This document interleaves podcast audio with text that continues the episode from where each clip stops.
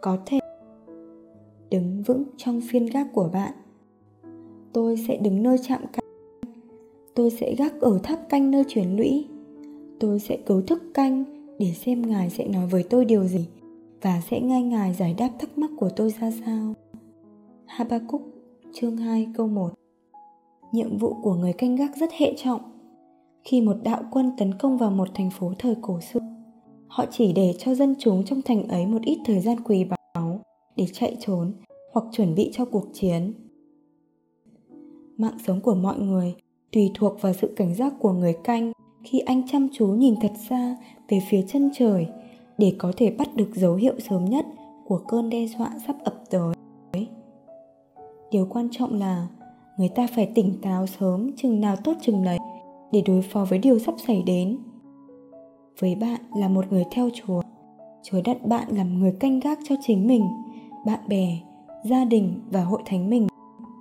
Điều thiết yếu là bạn phải chú tâm vào điều chúa đang phán.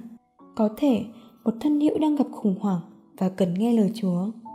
Khi bạn nghiên cứu kinh thánh, chúa có thể ban cho bạn những lời khích lệ để chia sẻ với bạn mình.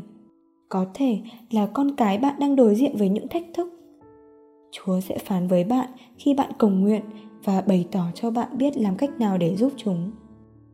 Nếu bạn luôn cảnh giác về mặt tâm linh, bạn có thể nhận được lời cảnh báo từ chúa, nói về những mối nguy hiểm đặc biệt nào đó mà những người xung quanh bạn đang phải đối diện.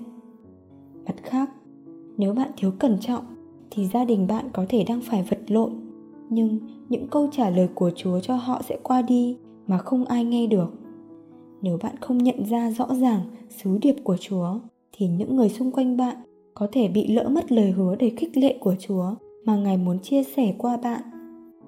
Chúa đòi những người canh gác của ngài chịu trách nhiệm giải trình về sự cẩn mẫn của họ. Hãy cố gắng chú ý từng lời từ chùa đến với bạn. Sự cẩn mẫn của bạn sẽ mang lại ích lợi cho bạn và cho những người xung quanh khi bạn lưu tâm đến những lời cảnh báo của chúa và vâng theo các mệnh lệnh của ngài.